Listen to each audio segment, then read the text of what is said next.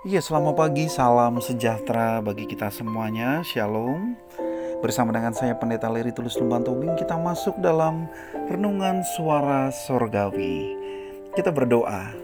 Bapak terima kasih untuk waktu dan kesempatan yang indah pada pagi hari ini. Tuhan boleh menolong kami di dalam istirahat kami di sepanjang malam. Dan biarlah pagi hari ini kami rindu untuk mendengarkan firman-Mu. Pimpin kami di dalam roh-Mu. Hanya di dalam nama Tuhan Yesus kami berdoa. Amin. Ya saudara-saudara yang dikasih Tuhan, tema yang akan kita renungkan pada saat ini ialah beristirahat yang berkualitas. Mari kita akan membaca dari Markus 6 ayat 31. Firman Tuhan berkata demikian. Lalu ia berkata kepada mereka, "Marilah ke tempat yang sunyi, supaya kita sendirian dan beristirahatlah seketika. Sebab memang begitu banyaknya orang yang datang dan yang pergi, sehingga makan pun mereka tidak sempat. Sahabat surgawi, sekitar 39,6 miliar orang di dunia menggunakan media sosial dengan rata-rata penggunaan 144 menit setiap harinya. Lamanya penggunaan media sosial ini dikarenakan unggahan yang memikat pengakses dan membuat mereka tetap kecanduan berselancar di media sosial. Besarnya muatan informasi di media sosial seperti berita kenaikan kasus virus corona di dunia, kriminalitas, politik, dan lainnya secara tidak langsung membuat pembacanya menjadi jenuh.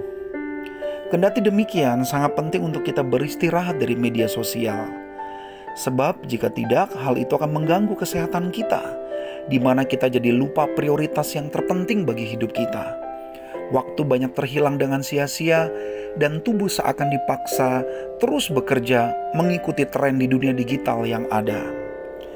Itulah mengapa banyak tawaran yang sering muncul di layar televisi kita, menyampaikan informasi yang berimbang, khususnya kesibukan lewat sosial media yang tiada habisnya perlu dibatasi dengan istirahat yang cukup dan disuplai dengan makanan dan vitamin yang benar untuk menyehatkan tubuh kita.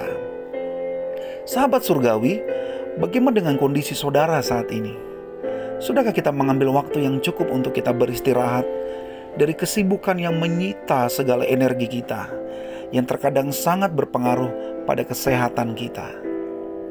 Saudara, Kristus dalam kesibukan pelayanan tetap memikirkan kesehatan dan kebaikan secara mental dan rohani yang cukup bagi murid-muridnya. Saat Kristus melihat kelelahan di mata mereka, ia mengarahkan dan meminta mereka untuk menyingkir sebentar, menyendiri untuk mengambil waktu beristirahat, berkomunikasi dengan Allah yang mampu menenangkan diri mereka.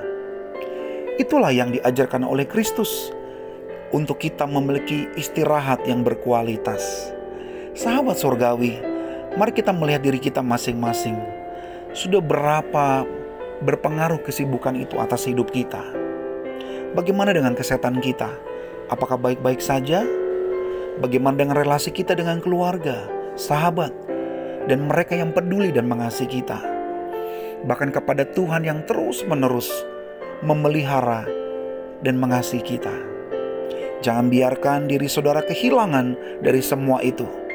Ambil waktu untuk beristirahat, tenangkan diri saudara bersama dengan Tuhan dan keluarga serta sahabat yang mengasihi kita.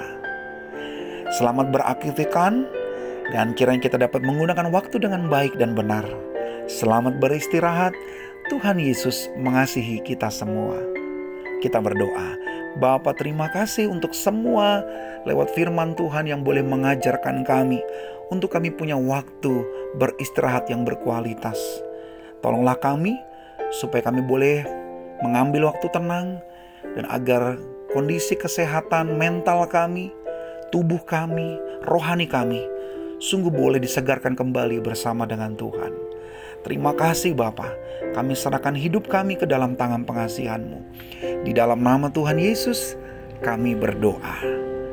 Amin.